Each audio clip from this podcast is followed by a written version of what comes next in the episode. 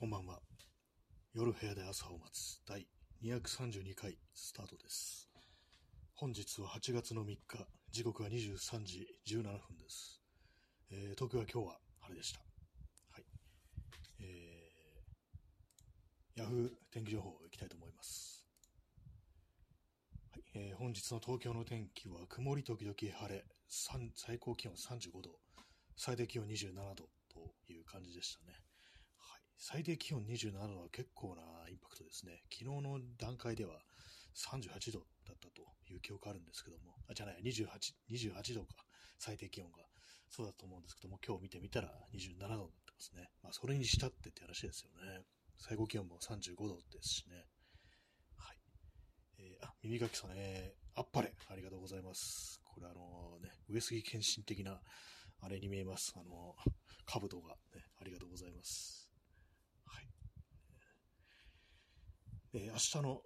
天気予報、8月4日金曜日、東京は晴れ時々曇り、えー最高気温37度、で最低気温27度と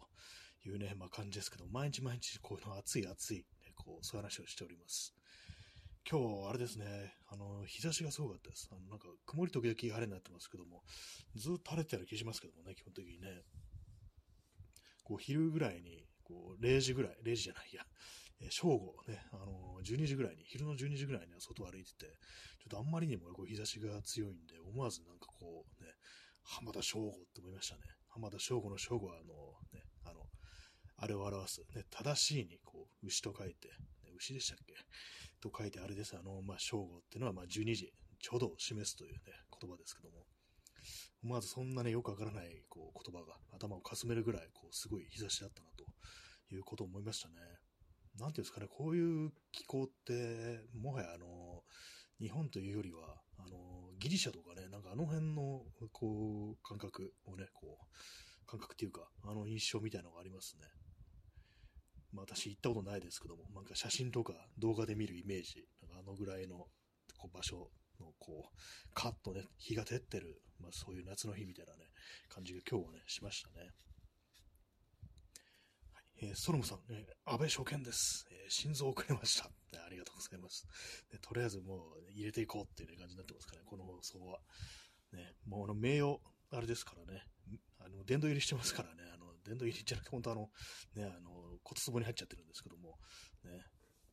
はい、心臓遅れました。まあ、今日のタイトルが初見ですってなってますからね、まあ、あの何も思いつかなかったんで初見ですというふうにこう書いたんです。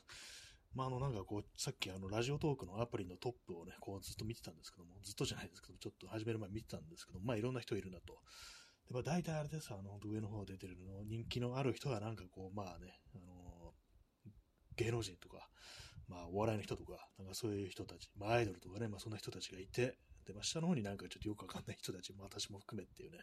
感じに表示されてて、ね、まあ、そんな感じをこう、よくわかんない、こう、人間として、こう、まあ、初見ですというね、ずっと初見レベルですっていうね、なんかそういう、まあ、このラジオトークの放送の、ね、こう、戦闘力が本当常に初見レベルというね、まあそういう感じでこう言ってるなということを思い、なんとなくタイトルに初見ですとつけたという、そんな感じですね。はい。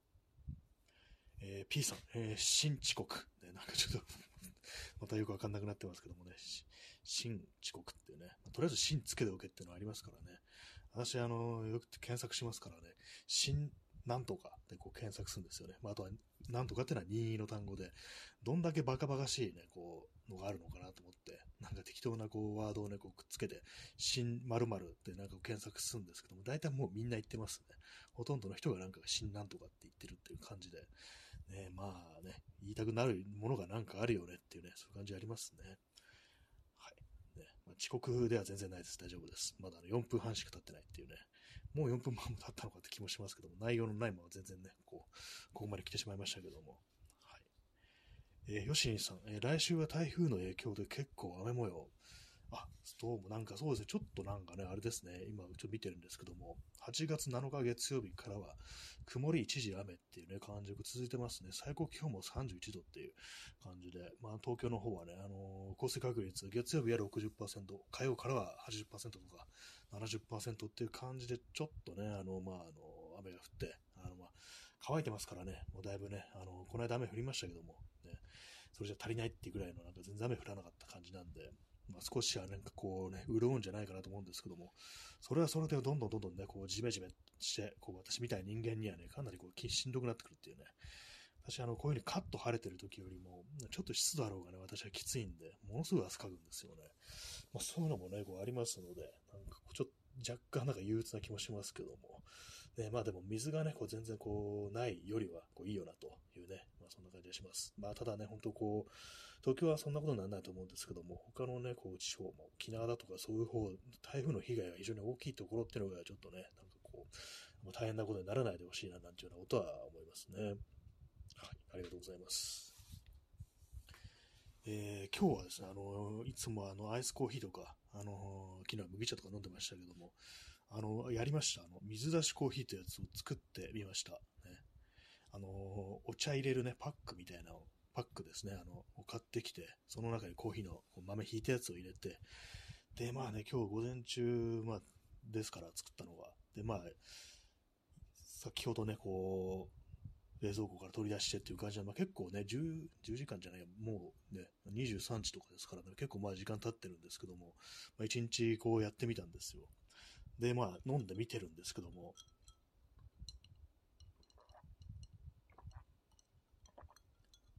まあコーヒーかなっていう感じしますね。あのー、コーヒーらしいっていう感じがします。割と。で、まあちゃんと味は出てますね、多分ね。一応ね、どのくらいのこう量を作ったかっていうと、まあ1リットル作って、で、コーヒーのその粉、ね、豆ひいたやつは、あの、100g ぐらいかなっていう感じですね。なんかこういろいろ調べたら、あの、13倍ぐらいにしろっていうことらしいんで、で、まあ、13倍か。なんかちょっと濃く作ってる気がしますね。そう考えると。ね。100g で1リットルってことですか？ら、10倍にしちゃ感じですよね。まあでもなんかまあ大丈夫ですね。特に問題はないという感じなんですけども。香りはそんなに強くないですね。味はまあコーヒーかなという感じです。まあ、ちょっとなんかね、苦味が強いような、あの、インスタントコーヒーとかで作ってるよりも、少しあの、濃い、濃いというか、苦味が強い気がしますね。これもなんかね、あの、普通に冷水でこう水出しするかと、あとま常温で水出しするから結構違うらしいんですね。まあ最初に注ぐ水の温度で結構決まるらしいんですけども、あの常温の方がね、味が濃く出るみたいです。ね。で、まああの冷水だとね、あの、だいぶマイルドな感じになるっていうね、ところで、まあ、いろいろなんかね、こう違いがあるみたいなんですけども、まあ、私がやったのはあの常温で、ね、常温でこう、水注いで、でそれから冷蔵庫入れておくって感じで、まあ、結構ね、長めにこう、だいたい8時間ぐらい出るらしいんですけども、抽出されるらしいんですけども、まあ、そういう感じ、初めてこう作ってみました。まあ飲み放題っていうわけじゃないですけど、まあだいぶ安心ですね。あの、いちいちいちいち作りに行かなくていいっていうね、めんどくさいですからね。あの、インスタントコーヒーの粉をあのカップに注いで、そこにちょっとお湯入れて、そこからね、氷を入れてっていうね、感じの。で、まあ私水をね、水道水を足しちゃうんですけども、まあそういう感じで作ってるんですけども、一気にたくさん作っておいた方が、こう、まあいいかなと思って。まあ、ただ結構ね、あの、ガブガブね、私飲むタイプなんで、みちっと作ったのがもうすでにね、500ぐらい、こう、飲んでるっていう、感じですね、ほんと。ね。まあ、そんな感じで、まあまあ、いいんじゃないのっていう感じですね。まあでも正直特別うまいっていう感じでは正直こうないですね、なんかね。あれですね、まああのー、ガムシロップとか入れて甘くして飲みたいっていう人には結構このやついいかもしれないです。インスタントコーヒーよりも、で作るよりも、こっちのなんか豆からこうやる方が、なんかそういう感じで合ってるかもしれないですね。はい。大しては参考にならないね、私の感想なんですけども、あんまね、味とかわかんないですからね、基本的に。コーヒー関連のはもうなんか味音痴ですからね、正直。よくわからないですね。あんまりこう味覚が敏感ではないこう人間なんで、ね、はい、ちょもう一回飲んでみます。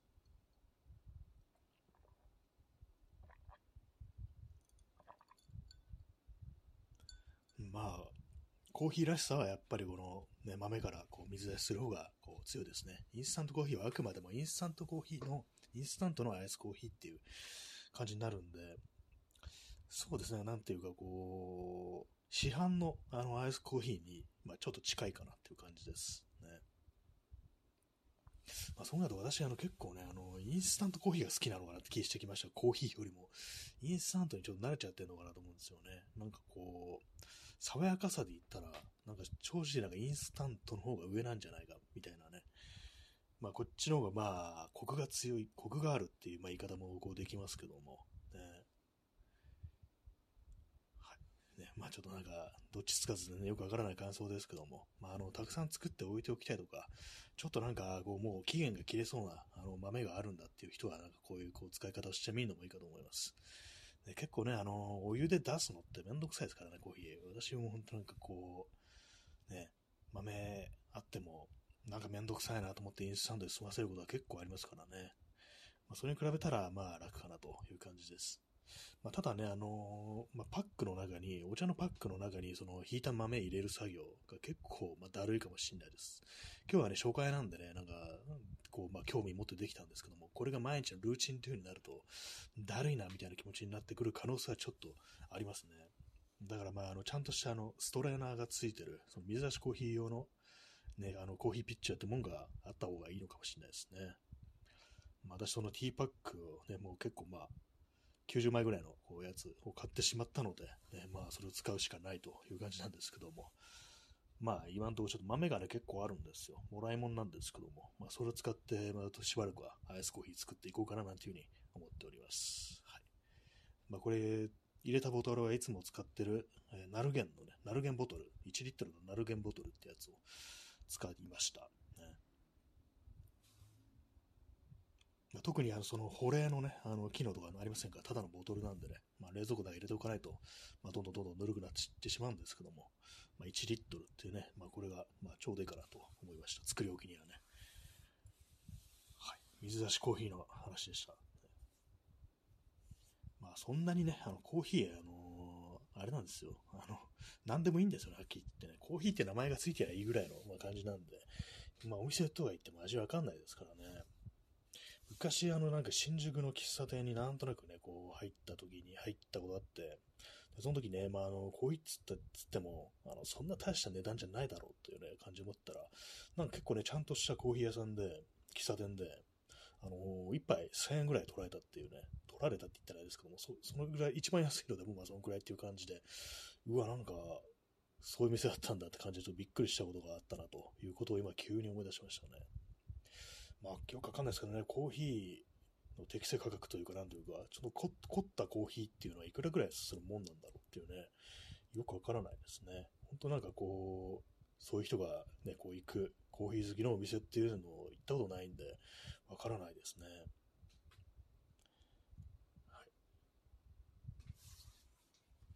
味、味はわかりません。味音痴ですね。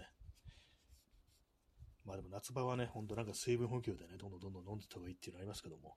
まあコーヒーはね、あのカフェインとか入ってますから、こいつは水分に入らないんだってね、まあそういう意見ありますよね。まあそうかもしれないですね。本当あの、カフェインなしのね、水だとか麦茶だとか、そういうものをね、飲んだ方がいいのかもしれないですけども、なんか、こう、習慣ですね。本当こう。まああの、昔はね、本当なんかこう、若い頃ってのは、あの、眠くなりますから、なんか目を覚ましたいっていうそういう気持ち結構ね、こう強いと思うんですけども、まあ年を取ってくるとなんかこう、逆に眠れなくなってくるみたいな感じになりますからね。年を取るって言ったら言い過ぎですけど、まあ、ちょっと中年期に差し掛かると、だんだんなんか眠りがね、なんかこう、深くなくなってくるっていうのがあるんでね、あんまこう、その、いちいちね、なんかコーヒーとか飲んでなくても目が覚めてるぐらいのね、感じですからね。やっぱりまあそうね、こう、ちゃんといい年の男ならね、もうキュッとね、なんかあの、あれですよ、あの注射でね、あの静脈にヒロポンを決めるぐらいの、ね、感じでいきたいところなんですけども、まあそれは違法ですし、ね、ボロボロになりますからね、やりませんけれども、売ってませんけれどもって感じですけどもね、まあ、でも戦前はあんなもんが普通になんか手に入ったって考えると恐ろしいですね。いろんな作家がヒロポン中毒になってたなんていうね、こう、話を聞きますからね。えー、ストロムさん、男なら酒で水分補給。まあ、いいですね。男、いい、よくはないですけども。ね男酒ってやつですね。そういうのね。酒で水分補給っていうね。多分絶対にやばいっていうやつですけどもね。多分コーヒー以上に多分どんどんどんどんね、出ていっちゃいますよね。私もなんかね、こう昔よく飲んでた頃は、結構ビールを飲むことが多かった時期あったんですけども、本当ね、あの、飲むそばからどんどんどんどん体外に排出されるっていうね、吐いてるわけじゃなくて、あの、要はあのトイレに行ってね、まあ、尿という形で出ていってしまうっていうね、タイプのね、こう、飲み方でした。飲み方というか、私の体がそういう風にできてましたね。本当になんかこう、すぐにこう出ていっちゃうっていう感じで、だから逆にはビールとかなんかね、こう、悪用しないみたいな感じありましたね。他のなんかこう強いお酒の方が、こう、ね、気持ち悪くなったりするってことありましたけども、ビールは割となんかこう、私の中でちょっと安全なね、こう酒みたいなね、こう感じになった、なってましたね。まあ、ただまあ、水分補給にはやっぱならんよな、みたいなね、そういうのありますね。また本当の本当に暑い時に飲むビールだったら、まあ、やっぱそれなりにね、美味しいっていうね、まあ炭酸であるだけで、まあ、ね、いけるっていう感じですからね。どうなら酒で水分補給っていうね、ちょっとかなり危ない感じでちょっとね、行きたいところです。行きたいところじゃない、行きたいっていうか、ね、こう、ね、まあ、水、水に勝てるものはないというね、まあそういう話ですよね。えー、ヨシリンさん、えー、カップ麺で、あ、カップ麺も水で30分くらい置けば、えー、置いていけば食べられるというライフハックがたまに流れてきます。あ、なんか聞いたことありますね。それ水で大丈夫っていうね。私がなんか見たのだと、そのあのまあ、平常時じゃなくて、あの、災害とかあった時に、どうしてもお湯を沸かせないって時に、もう最悪水で、水でこう、なんか戻せっていうね。まあ、それ、まあそうですよね。あの、まずいはまずいけれども、あの、ね、カロリーは摂取できるっていうね。ちゃんと食べ物にはなるっていうことで、まあそんななんかこう技、技というか、ね、そうですね、ライフハックですよね。まあライフがなくなりそうな時に、まあそれをやるしかないみたいな、そういうことだと思うんですけども、ね。まあなんかそのような状況にはね、なんかこう、なかなか追い込まれたくはないですけども、ね、もう最悪はまあそれ対処するしかないというね。まあでもかじるよりはいいのかもしれないですね。そのままのカップ麺とかをね、ガリガリガリガリ。ね、私やったことないですけども。ね、あ、でもチキンラーメンでやったことあるかな。チキンラーメンをガリガリかじるっていうね。あれはやったことありますね。まあ、ちょっとしょっぱすぎるって感じになりますね、やっぱりね。えー、P さん、エナジードリンクで水分補給してるつもりになって、失明。なんかそんな話を聞いたことあるようなね。なんかそうですよね。レッドブルだとか、あのモンスターエナジーだとかそういうやつ。ね、水分補給であれやっちゃうと、まあ、やばいでしょうね。あのカロリーとかも結構ありますし、糖分たくさんありますし、で、まあ、あのカフェインとかね、まあそういうのもすごくたくさん入ってるっていうことで、まあ、やばいよなっていうね。酒より多分やばいかもしれないですね。そうなるとね。糖分がね、かなり甘いですからね。だいたいエナジードリンクとか普通に飲んで、1本飲んだだけでね、次の日具合悪くなるぐらいのね、あのー、ね、最終手段っていうのはありますけども、これを水分補給でね、こうやってたらもう、それはもう一直線ですよね、本当にね。命まっしぐらみたいな感じでね、すぐに落としてしまうっていうね、感じになりそうですけども、えー、アイスコーヒー飲みます。水出しコーヒーを飲みます。さっきから私、あの、甲子って言ってるような気がするんですけども、気のせいですかね。江戸、江戸弁かって感じですけどもね。まあね、エナジードリンクはね、ちょっと本当になんかこう、でも、なんかこう、お店とか行くと、本当すごいたくさんのいろんな種類のエナジードリンク出てて、大丈夫かってちょっと思いましたね。定番のやつがなんか何種類かあるっていうんじゃなくって、すっごいたくさん、しょっちゅうしょっちゅういろんなね、こう、新しい味がね、出てきてますよね。やばいですよね。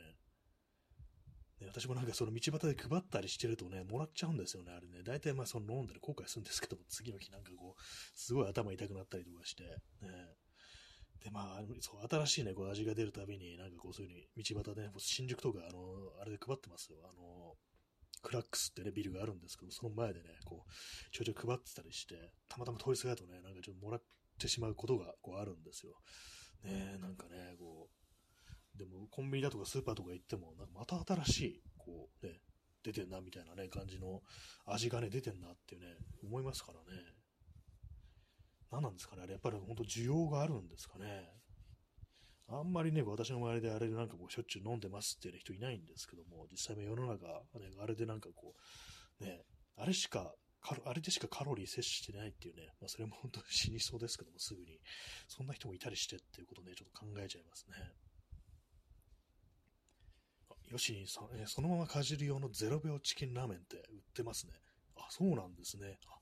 やっぱもう、あるんですね、そういうのね。やっぱかじ、そのままかじるだとちょっとあの、あれなんですかね、味が控えめにしてあるっていうか、そんな風になってそうですね。普通のあの、お湯を入れてね、こう、スープになるっていう感じで、まあちょっと濃いめになってるんでしょうけども、かじる用だとね、あれはちょっとしょっぱすぎるって感じですからね。なんかよ、いいですね。まあでも、基本的にあれなんか、まああの、ベビースターラーメンっていうね、感じですからね。まあ、ああいうのね、なんか定期的になんかこう食べたくなるっていうのはあるんですけども、最近ね、その、スーパーだとか、そういうところでベビースターラーメンとか見ると、やっぱなんか昔と比べて高いな、みたいなこと思っちゃったりして買わないんですよね。このね、駄菓子にそんな金は出せねえぜ、みたいな気持ちになって買わないですね。うん、なんかそういうのが本当増えてきましたね。とね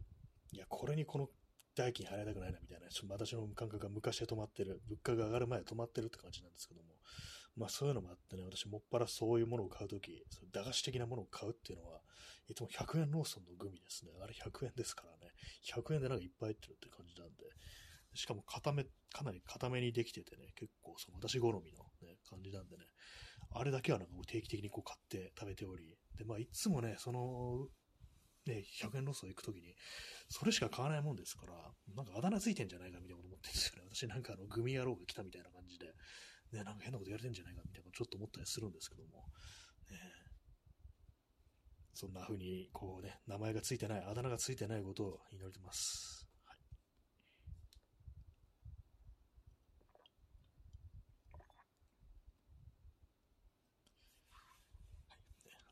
水出しコーヒーを飲んでます。みんなが水出しコーヒーっていうよりは、なんか普通のアイスコーヒーって感じですね。水出しってなるとなんか結構特別な感じしますけども、あんまりこう変わん変わんないというか、ね、こう、普通のアイスコーヒーっていう感じですね。あとあれかですね、ミルクとか入れるのがいいかもしれないです。結構ミルクは結構合いそうな感じですね。私、まあ普段こう全然こう入れないんですけども、ね。まあでも入れた方がいいって言いますよね。なんで、なんでだか忘れました。なんで胃に、胃にいいのかな？ミルクを入れると。わかんないですけども。ね、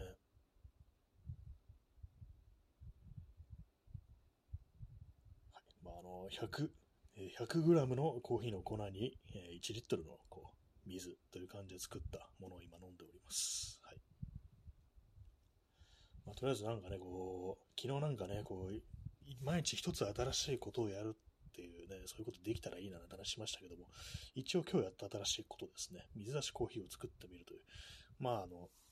前々からなんかね、こう、どうなんだろうみたいなことは思ってたんですけども、実際手を出してみると、ね、まあ、あの、うまいまずい、ね、こう、うまくいったいかないっていうのは置いといて、とりあえずやったっていうね、まあそういう事実は残りますからね、こう、ね、そう、なんでもそうですね、こう、手をつけてないよりは、こう、手をつける方が、とりあえずまあやったという事実は残るということで、ね、まあいい、それでいいじゃないかなというね、ことですね。まあ、そういうことでも言ってないとね、ほんと何もね、こうしない人間ですから、何も新しいことしない人間ですからね、本当にね。まあ、それ以外で今日もなんかやった新しいことは、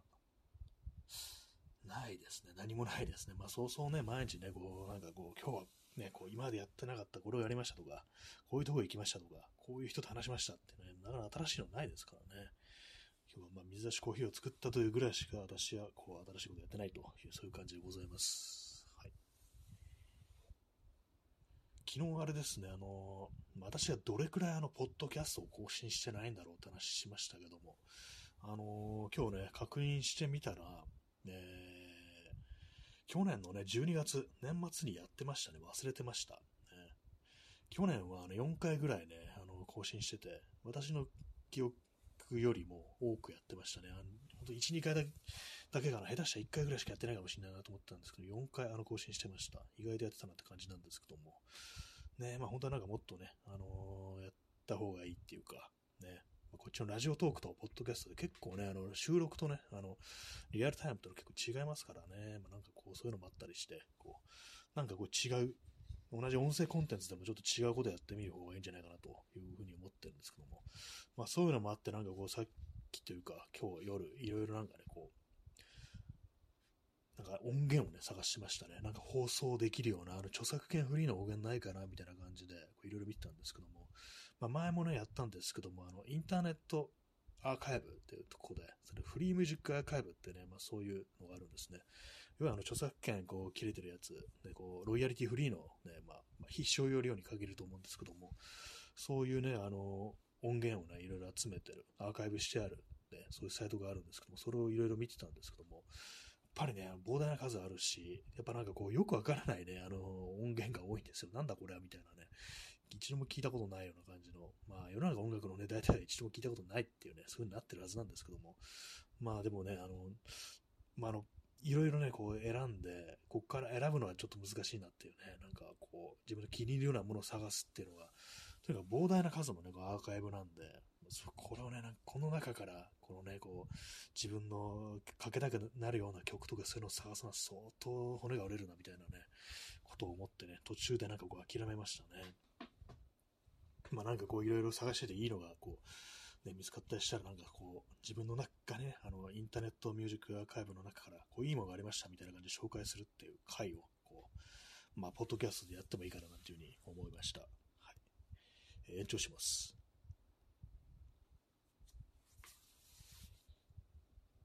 と、去年のこの放送、ラジオトークのね、こう自分のこう、放送のアーカイブを聞いてたんですけども、なんか暗かったですね。去年の2月ぐらいの放送で、まあこれあの、たまに今でも話に出ますけども、大人の感触スペシャルっていうやつで、まあ、要はあの、子供じゃなくて大人になってからね、こう、些細なことでね、こう、イライラして、あの、感触を起こしましたと、そういうエピソード募集してますっていう、まあ、そういう回がこうあったんですよ、このラジオトークで。それを聞いてたんですけども、なんかどうも私の喋り方がだいぶ暗くこう聞こえて、ね、なんかこの時、まあ調子悪かったのかななんていうふうに、ちょっとね、あの思い出しましたね。なんかね、確かなんかそうだ、この時ね、だいぶなんかテンションがね、こう下がってて、ね、こう、メンタルがね、こうダウンしてたななんてことをちょっと思い出したんですけども、ね、そういう時期のなんか自分の声っていうのはなんかちょっとあんまりちょっとね、聞きたくないような感じになりますね。私基本的になんかこう、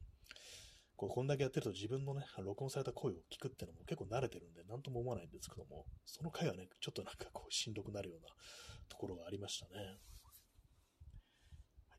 コーヒー飲みます。まあでもあんまりこう、テンションの高い放送っていうのも疲れますからね。たまになんか YouTube だとか、ああいうとこ行くと、本当なんか若い人のね、チャンネルだとか動画っていうのは、本当なんかあの、ずっとなんか絶叫してるみたいな感じの人とかね、こういたりして、ああいうの見るとかなりね、こう、しんどくなるんですけども、アストローさん、はい、それではってね、まあそうですね、本当その感じで、もうずっとそれで、本当切れ目なく、ね、こう、延々と喋り続けてるみたいな感じのね、こう、人が結構まあいたりするんですけども、あれもうほとんどあれですよね。しゃぶ乗りですよね、もはや。まあ、しゃぶ、しゃぶやってる人見たことないですけども。ね。まあ、なんかね、あれ、すごいなと思います。あれやっぱね、見てるとね、ちょっと自分もなんかおかしくなってくるっていうね、感じありますね。まあ、特に普通の動画じゃなくて、あの、ショート、ね、YouTube ショートとかをなんかね、こう、サジェストみたいので、なんか変なのをね、こう、見ちゃうと、どんどんどんどんね、同じようなのが、こう、そういうね、こう、ずっとなんか騒いでる系の、ね、人たちの、あれが、こう、動画が流れてきて、まあ、それが次から次へとね、こうやってくると、本当なんか、こう、俺の脳がきしみ出すみたいなね、なんかそんな感じになりますのでね、あれやばいなと思います。一応まあ、インスタグラムとかでもリールとか言ってない短い動画とかありますけども、やっぱなんか YouTube のショートがなんかぶっちぎりで、あの、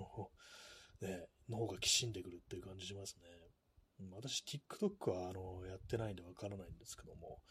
まあ、あっちもそうなのかもしれないですね。まあ、あの私は YouTube ショートのあの、ショート動画を次々と見ていると、ね、あの、おかしくね、こう、気、気が変になりそうっていうね、感じになってきますね。ね、常常時絶叫みたいな感じのね、人が、ね、大丈夫でしょうか？普段の生活からなのかなと思うんですけど、まあ、あの逆にね、こう普段はなんかすごくこう暗い感じで過ごしてたら、まあ結構人間臭いかなと思うんですけども、ずっとあの感じでいかなければならない。まあ、これはほとんどね、あのまあ、社会が悪いっていうふうにね、そういうのがそう状態じゃないと生きていけないような、こう、社会になってるのかな、みたいなことはちょっとね、思いますね。常にこう、止まったら死んじゃうみたいなね、こう、マグロとかね、こう、サメみたいなね、そういう生命体にこう我々はなりつつあるっていうね、まあ、特にこう、今、ね、本当にこう10代だとか20代だとか若い人はそういうのに適応していかないと生きていけないように、こう、そういうふうに思ってるっていうね、ことかもしれないですね。私そんなにはしゃいだことなんか生まれてきてから一度もないんじゃないかぐらいのね、まあ、そういう人間なんで、はしゃげないんですよね。そうですよね。まあ、こんな、こんなわけのわかんないね、あの、独り言ブツブツ言ってるような放送をやっといて何を言ってんだって感じですけども、まあ、基本的になんかあんまりこそ、こう、まあ、前も言いましたけども、ライブとかね、クラブは、クラブとか行って、なんかね、上がれないんですよ。上がれないというか、本当よくね、なんかクラブとか行く人は、あの、多幸感があるとかね、なんかそういうことを言いますけども、でもあれわかんなくってね、私はもう常になんかあの、冷静な、冷静っつったらですけども、ね、こう、なんかもう、防我の境地みたいなところに至れないっていうね、感じなんですよね。まあ、あの、壁を作ってしまってるんでしょうね、自分でね。そういう感じで、自分を解き放つことができないっていうタイプの、まあ、良くないなと思うんですけども、えー、まあ、でも、泥酔していったら、どうなんだろう。まあでも前、で、泥酔してね、あの、クラブ連れてかれたことはありましたけども、座って寝てましたからね。まあそういう感じだから、まあなんかこう、どうやってもね、あの、そういうタイプの人間ではないのかもしれないですけども、ね。本当なんかあのー、その時はね、こう、よ酒だいぶ入って状態で、本当座ってずっと寝てたんで、もう知らない人にこう大丈夫ってなんか心配されましたからね、こいつ来てずっと寝てんぞみたいな感じで、なんかね、やばいと思われたのかなと思うんですけども、ね、知らない人に大丈夫って言われるっていうね、まあそんなことがあったなというね、ことを思い出しました。しかも何を見たか、誰を見に行ったか覚えてないってね、非常に失礼な、ね、まあ友達に連れてかれたっていうのもあるんですけども、みんなが行くって言うから、ね、俺も行くみたいな感じで行ったんですけども、誰が何をね、どんなね、こう、悪党があったか全然覚えてないっていう感じでね、まあ、えらい失礼な感じだなと思うんですけども、ね。はい、あ、川津眠るさん、えー、出遅れました。ありがとうございます。ね、30分、今、先ほどちょうどあの延長したところです。川添眠さん、初見です。ありがとうございます。ね、今日は初見ですというね、放送なんですけど、特に意味もなく初見ですというね、まあなんかこう、気持ちはいつでも初見ですっていうね、こう、視聴者数とかかなり初見レベルの感じにとどまってるなという感じなんですけども、ね、実はもう4年ぐらいやってるんですっていうね、ストロムさん、えー、2件です。ありがとうございます。二見です。に見えましたけどもね、人の名字で二見くん、二見くんというか、二見さんというか、そういう方言いますよね。なんか昔、あの、同級生に二見くんってなんかこういたような気がするっていうね、今急に思い出しました。ね。はい。2件ですっていう感じですけどもね、だいぶ、あれですからね、こう何でもね、こう、カウントしていこうっていうね、感じでね、行きたいですね。ちょっと何言ってるのかわからないですね。はい。えー、水出しコーヒーを飲みます。今、み、今また甲子って言ったような気がしちゃうんですけども、なんか不思議ですね。このこのラジオトークとかやってるとね、普段より明らかになんかこう言い間違いが増えますね。本当にね。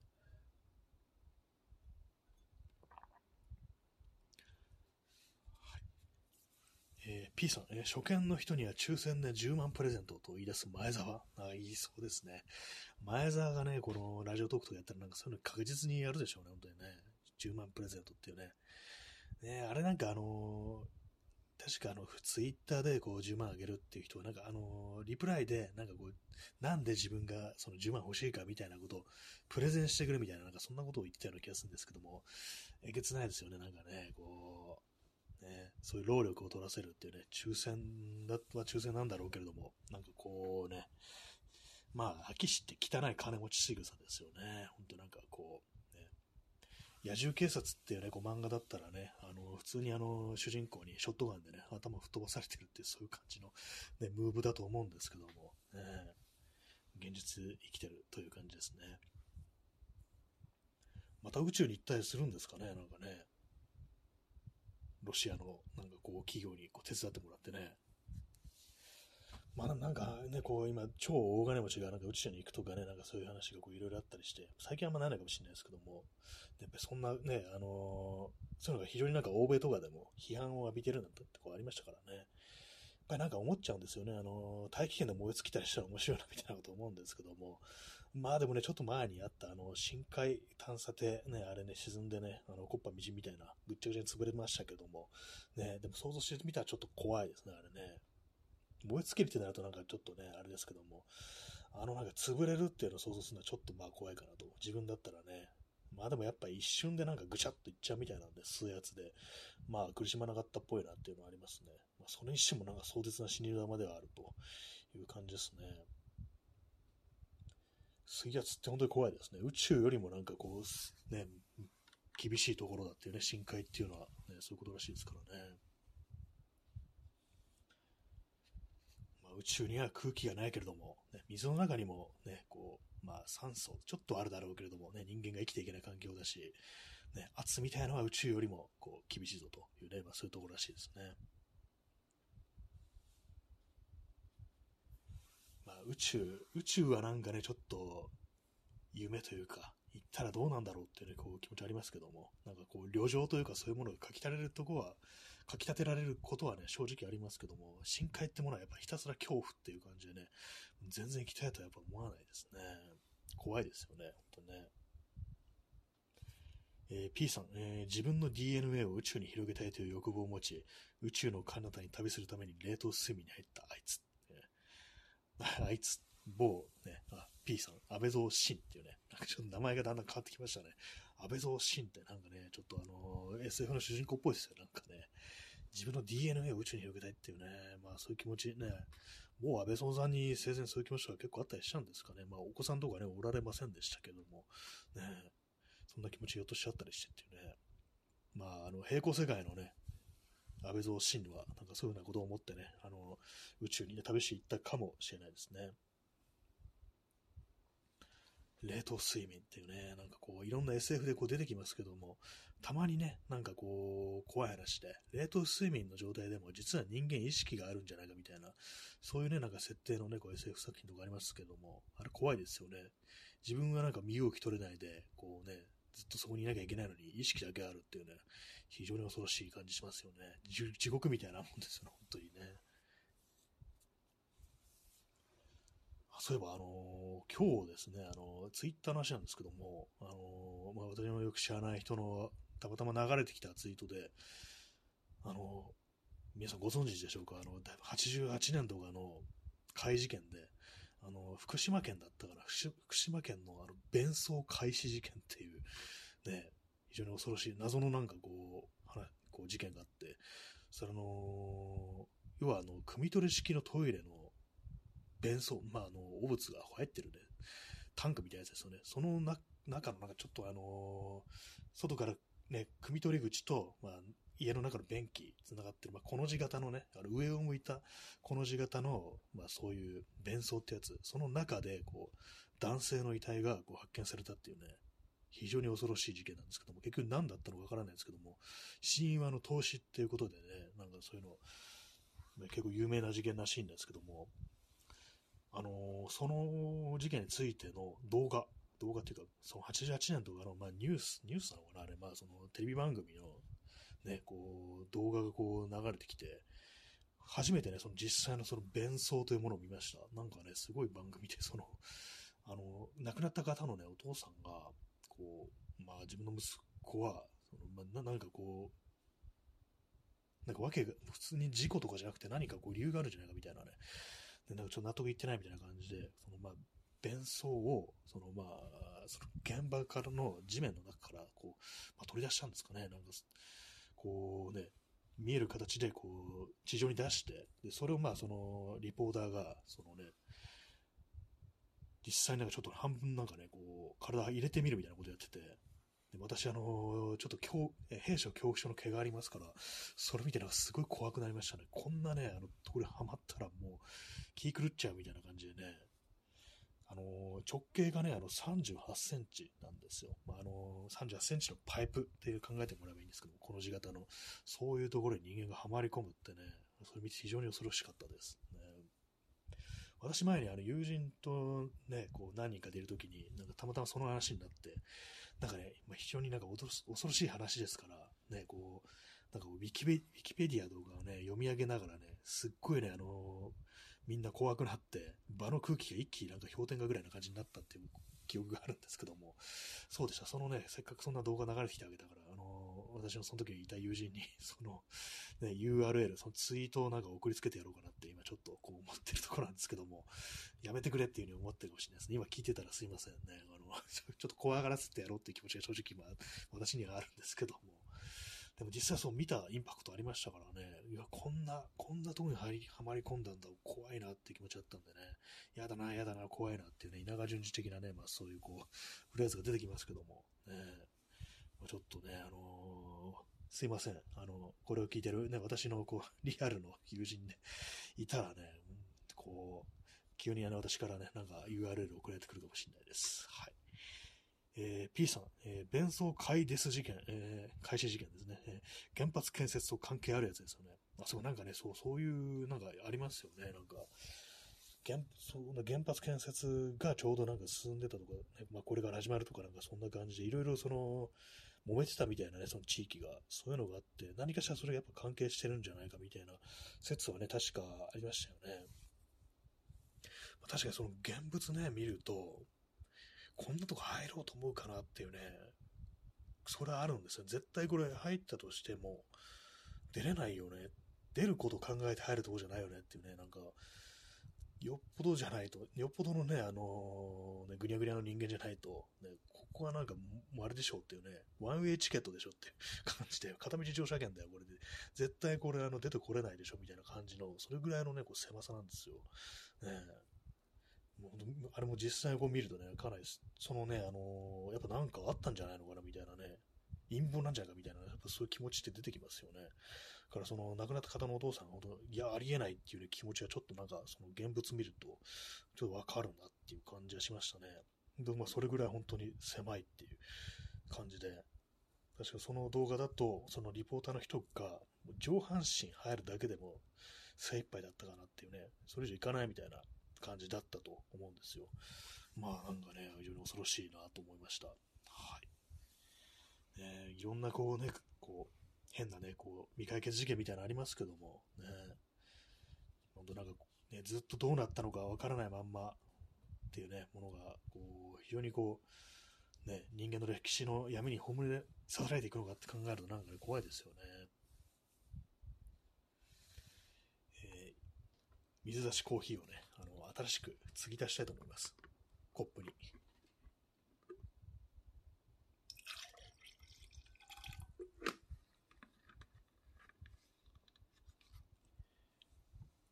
控えめにね、あの、3口分ぐらい注ぎました。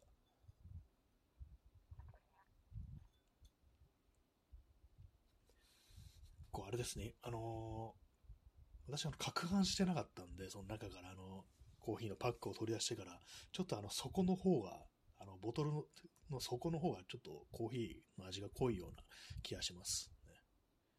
振った方がいいですね、これ多分ね、飲む前にね。えー、P さん、えー、弁奏内イデス事件、えー、前城大太郎の小説で描かれ、えー、推理される突拍子もないデスインのような光景。あ、前城大太郎の作品読んだことないんですけども、結構そんなこう感じの描写があるんですね。急になんかこう、唐突にね、こう、なんかこう、人がそんな原因でっていうような感じで死んじゃうっていうのがあるんですかね。まあ、ね、前城大太郎の、小説読んだことないんですけども、えーまあね、何があるかわかんないですね。何か、本当になんかこう、ありえないようなね、こう、ことで、人間そういう感じで死に至ってしまうっていうね、そういうことがあるのかなというね、気もしますけども、ね。えー、時刻は0時0分ですね。ちょうど今0時0分です。えー、8月の4日になりましたね。8月になってからもう4日経過したのってね、4日になっちゃったのって感じでね、ちょっとびっくりですけども、ね。まあ、そうですね、あの、今日4日、今日というか、まあ明日が4日ですね。ねまあ、6日ね、あの、広島に原爆が落とされた日が、こう、近くなってきましたね。でもなんかこう、ね、夏らしさ、そういうなんか夏の空気みたいなものってのはなんかこう、意外なほど感じない気候の割にはこんだけ暑いのにっていう感じありますね。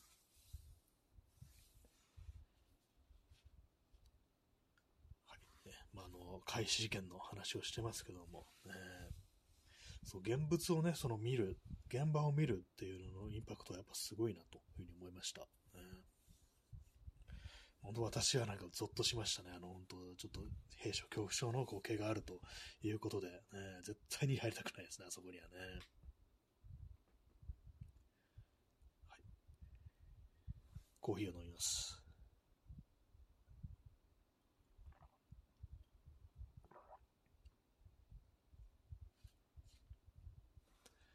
えー、何かを話そうとしていたんですが、何でしょうね。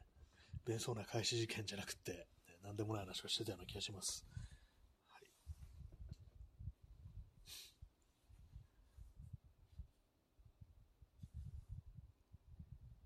6秒、あの、喋らなかったら、あの、放送、えー、放送事故ってやつなんですよね。あの、一般的なラジオ局っていうのはね、怖いですよね。この黙っちゃった人、いるのかなっていうね。まあ私はあの、ど素人なんでね、こういうあの、黙り込むのも許されてるという感じなんです。それもやっぱりね、なんかあの、うわ、まずいまずいみたいなね、こう、話すことが出てこないぞみたいな感じで思うことはまあ結構こう、あるんですけども、ね、人間不思議ですよね、本当にね、どうでもいいことをね、こう、こんだけまあ、なんかこうね、場当たりでこう言えるんだということをいつも思うんですけども、私本当になんかこう、特にあの、頭のね、なんかこう、理性的な部分、こう、頭を使わないで喋ってるってことが結構あって、なんていうか、その時あの、口だけが動いてるみたいな感じなんですよ。一切なんか脳みその、あの、何の領域も使ってないな、今っていうね。こう肉体だけが今こう動いてこう喋ってるぞみたいなこと結構あるんですけども、何なんですかね。こういう時に喋ってるのってのは、一体脳のどの辺のか、ね、あのとこから出てきてるのかなと。無意識のね、こう、領域からこう出てきてるのかなと思うんですけども、まあ、今、今まさにそんな感じです。本当に口だけが動いて喋ってるという感じですね。本当なんかこう、あれです。腹話術の人形みたいなもんだと思ってもらえばいいです。私は、ね。私を誰が操ってるんだろうというね、気がしますけども、ね、怖いですね。こう、まあ、空っぽの人間だからこそできる放送みたいな感じになっちゃってますけども、ね、コーヒーを飲みます。私はあの、その、水出しコーヒーの、お茶パック、ダイソーのね、なんかあの、90枚ぐらい入ってるお茶パックってやつ買ったんですけども、それをですね、あの、その中にまあ粉入れるんですけども、あのくるっとね、あの、入れる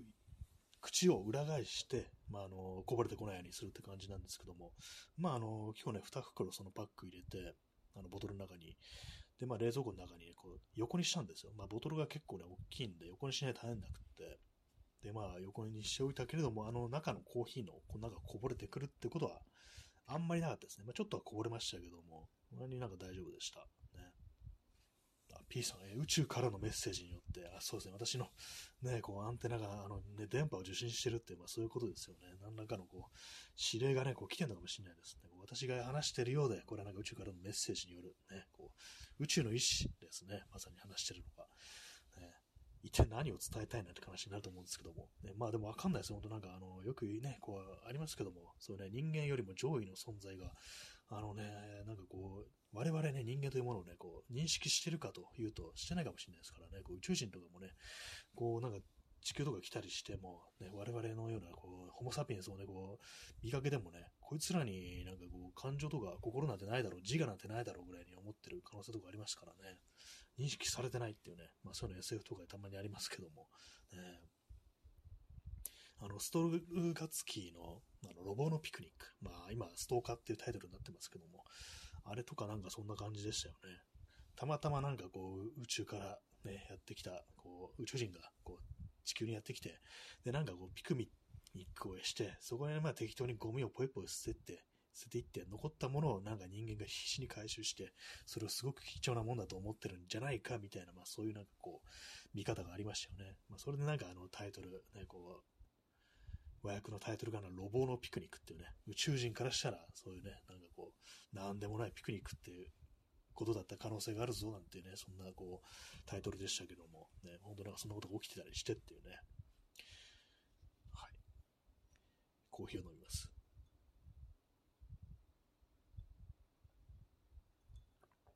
まあ、とりあえずね、あの、困ったら時刻を読み上げるのと、あの、コーヒーを飲みますとか、そういうことをね、こう、言っておけばいいなと、私はそういうのをこう、体で覚えておりますので、もう頻繁にね、私は時刻読み上げるっていうね、時報かお前はって感じになってますけども、えー。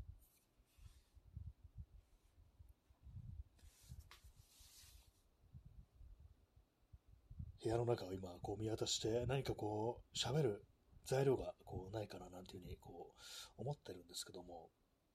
皆様あれですかね、部屋になんかあの、壁にポスターとかそういうものは飾ってますか？私がですね、カレンダーと自分で描いた絵と、あと写真もね、ちょっとプリントして、ちょっと前にプリントしてね、こう、飾ってあるんですよね。飾るというかなんか貼ってあるっていうだけのもんで、まあそのくらい、まあ、どっちかって言ったらサブ系な感じなんですけども、やっぱりね、こういうのってなんかね、こう、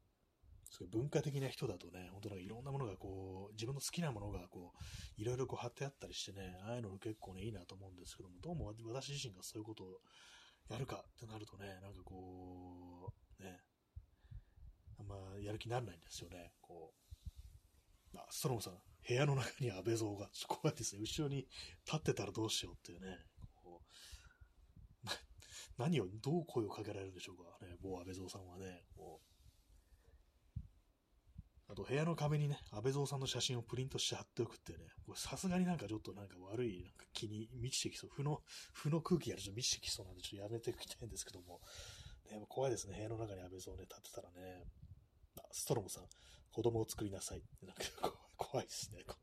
どういう意図なんだろうっていうね。そうは言っても、安倍蔵さんも子供いませんでしたよね、みたいなこと言われたらね、いや、君は作れるかもしれないでしょ、みたいなこと言われたりするのかなっていうね、ちょっと言われたくないですね、なんかね。こんな、こんな政治家が部屋の中にいたら嫌だってね、大体全員嫌だよって感じですけども、知らない奴いるんだから、いいわけないだろうって感じですけどもね、本当にね。まあ、一番ね、そういうのであり得るのが、あの、あれですよね、こう、普段の生活の中でこう、ね、そばにいるもので、人間じゃないもの、AI ですね。AI。まあ、例えばね、今だったら、こう、あれですよ、本当こう、アレクサとかね、まあ、ああいうものです。ああいうもの。でも今の、まあ、テクノロジーだったら、まあ、そういうものにね、こう、話しかけて、なんか、あれ、電気つけてとか、エアコンつけてとか、あの、曲かけてとか、そういうこと言うと思うんですけども、あれがね、安倍蔵さんだったらしたらどうしようってね、安倍蔵さん、あの曲かけてみたいなね、感じのね、ことを言わなければならないってなったら、ちょっと結構きついかもしれないですね。常にモニターにあの顔が表示されてるって考えたら、ちょっとね、あの、怖い、怖いというか、ね、あの、勘弁願いたいみたいな感じになりますけども、でも基本的にあれですね、こう AI というものが、あの、人間の姿をしてるっていうのは、ね、なんか実際なんか AI というものがこう身近な感じでこう出てくると、ね、こう、ちょっと顔とかない方がいいなと思いますね、やっぱりね。こう昔の、というか、あの、映画とかね、ドラマとかの、SF ドラマとかだったりすると、結構ね、あの、人間味を持たせるために顔とかがあったりするっていうね、そういう描写とかありますけども、モニターにね、あの、人の顔が出てくるなんてなりますけども、実際なんかちょっとそれになったらきつそうですね。えー、P さん、えー、安倍晋三、えー、新谷さん、今週の船外活動はどっちが担当するんでしたっけ？ってね、これですね、私とね、安倍蔵さんのね、こう宇宙漂流物っていうね、こう謎の企画倒れのね、ラジオドラマありましたけれども、ね、その感じで言われるっていうね、え、今週は安倍さん、安倍さんでしたよね？って言ったら、いや、今週は君だったような気がするな、みたいなこと言われてね、なんかちょっと、でもな、うん、年寄りにね、船外活動させるものな、と思って。ああ、そうだったかもしれないですね、みたいなこと言いながらね、私がこう、いやいや、こう、船外活動をしてね、こう、やってったらね、なんかこう、不用意にね、なんかこう、安倍さん、安倍蔵さんがね、こう、あれですよ、こう、操作パネルにタッチしてね、なんか変な、こう、船外活動のための、あの、アームみたいのがね、こう、急にグワングワン動き出して、ちょっとやめてくださいよ、みたいな言うっていうね、なんかそんなちょっと絵が浮かんできましたけども、ね、なんだそのラジオドラマって感じですけどもね。まあ、宇宙で二人きりっていうね、なんかこういろんなね、こう、その、ありますけども、SF 作品でね、そういうね、こう展開とかありますけども、ね、一番自分の反りの合わなそうなこう人物とね、こう、過ごさなければならないっていうのはね、やっぱどうしてもそういうところにはなんかドラマが生まれるなというふうに思います。ね、まあそういうわけでね、こう、安倍蔵さんと、こう、宇宙を表裏する私というね、なんかこう、ラジオドラマというものをやったらどうかみたいなね、こう、感じ一瞬になったんですけども、ね、まあ、その2週間後にね、行った2週間後にね、ああいうことね、お亡くなりになるっていうね、そういうことが起こったんですよね、去年ね。何だったのかなと思いますね、本当にね。まあ、さすがに、ね、そうなるとちょっとやめとこうみたいな気持ちになりましたね、本当にね。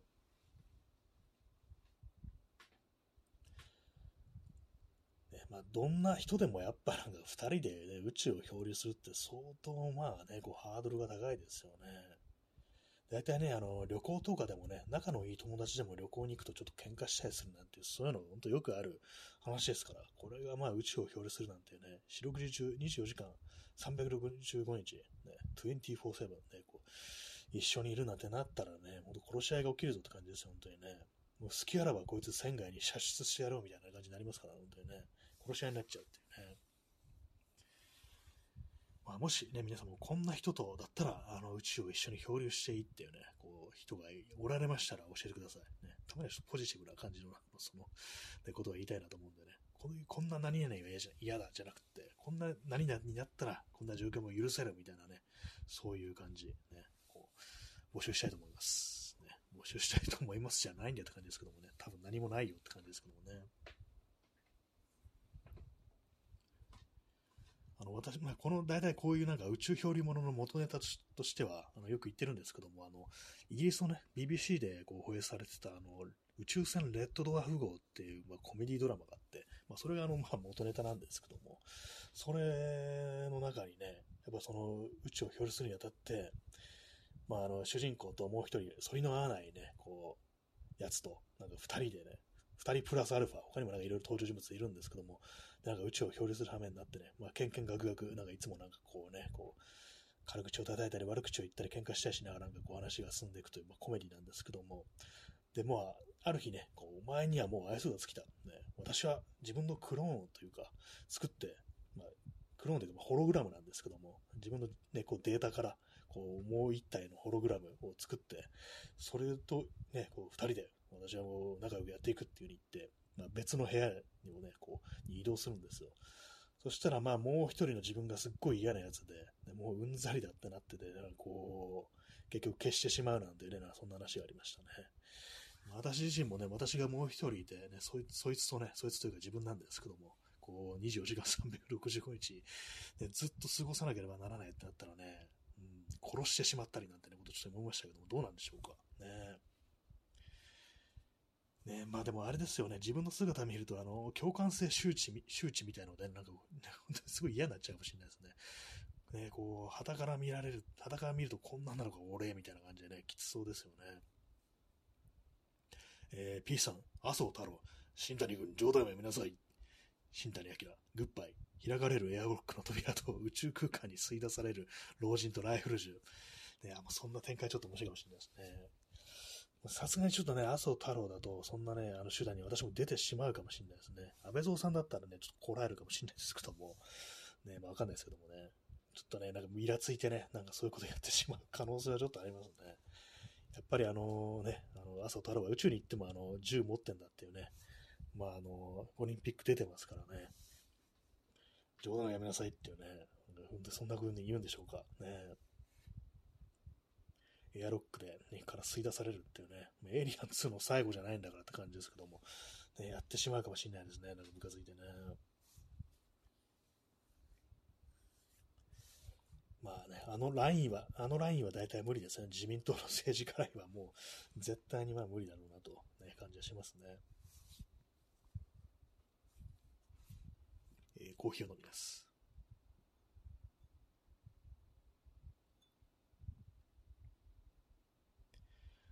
えー、というわけで、ね、終了まであと2分、リスナーにお礼を伝えようっていう感じでね、まあ、私今日初見だったんですけども、